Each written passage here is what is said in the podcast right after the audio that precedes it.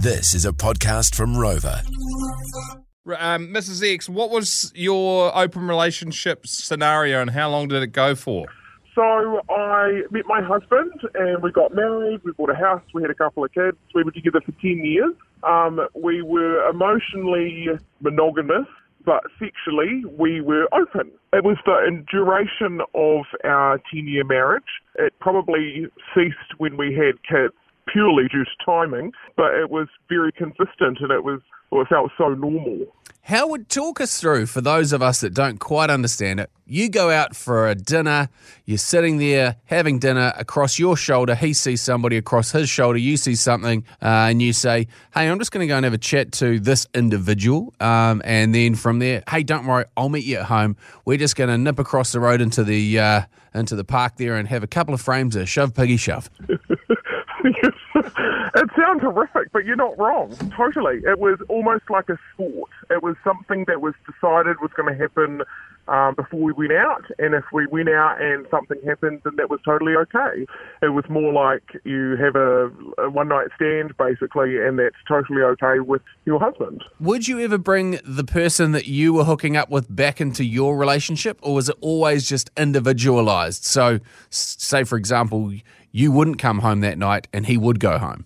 Uh, so it really depended on the person that was met at the time. So yeah, totally, it was totally acceptable to bring someone home. You know, it was about the idea of having a, a good time, basically, and it's a trust thing. And how did the whole thing come about? Like, what was the initial conversation? Um, it was really probably about preferences and what we kind of wanted in regards to not having a stock standard boring marriage that ended in five years' time because there was no chemistry. Um, I was always swung a wee bit more towards the women than the men, and I didn't necessarily identify as being gay, but I still got happy times where I got to explore and feel a bit like me.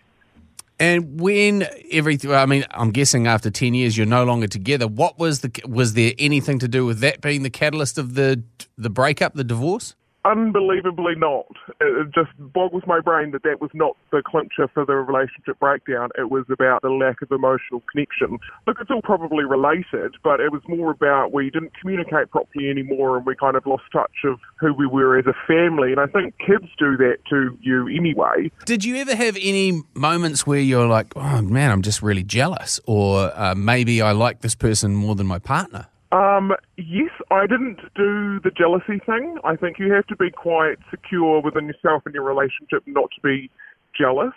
Um, and I did have moments in time where I was like, shit, the grass could be greener on the other side. But again, you, you go home and you go back to your home base and you're like, oh, actually, no, I fit in here really well. Would you call yourself being in an open relationship or would you say that you were swingers? Or are they two completely different sort of kettles of fish? I don't know. I think that swingers is more of a very much an organised group thing. You know, you have set couples or you have set places that organise things like that, whereas I think an open relationship is purely based around what you and your partner are wanting outside of your nine to five. Uh, what about now? What's your situation now? Have you found happiness? Are you with a, a, a new partner? Yep. So um, I left my husband and started dating a woman um, who was not involved at all in the, the previous open relationship, like never met her before, and um, definitely not in an open relationship now, and very comfortable with that. Did she, did she make the call, or were you like, yeah, no, I'm done. I think I've just found uh, where I want to be. I kind of was like, yeah, I don't really want to do that again. I feel quite comfortable within myself in our relationship that there's nothing more that's needed. And and how's the uh, ex hubby getting on? Oh, well, he got remarried, wife number three. You know, we have a very small contact regarding the kids, but we don't have any other kind of relationship outside of that.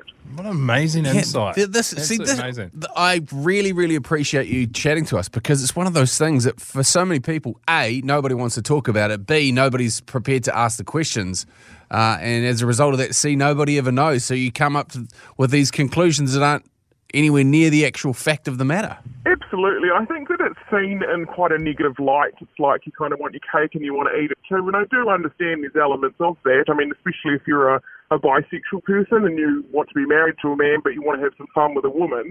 But I think it's more about how you want to enjoy yourself and where you rate yourself in you know, how well you communicate and can express things. But it shouldn't be something that's not talked about. You can still have a, a beautiful marriage and a beautiful family and still have a little bit of fun in the weekends when you're not mum, you know, you're Mrs. X.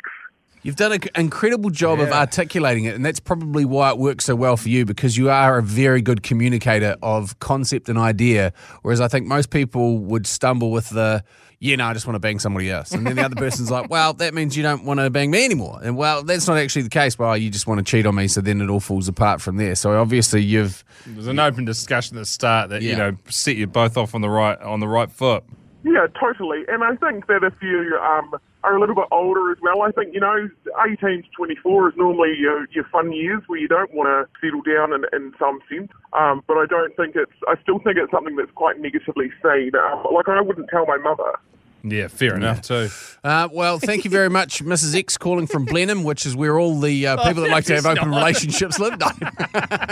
Thank you so much. The Jay and Dunk Podcast.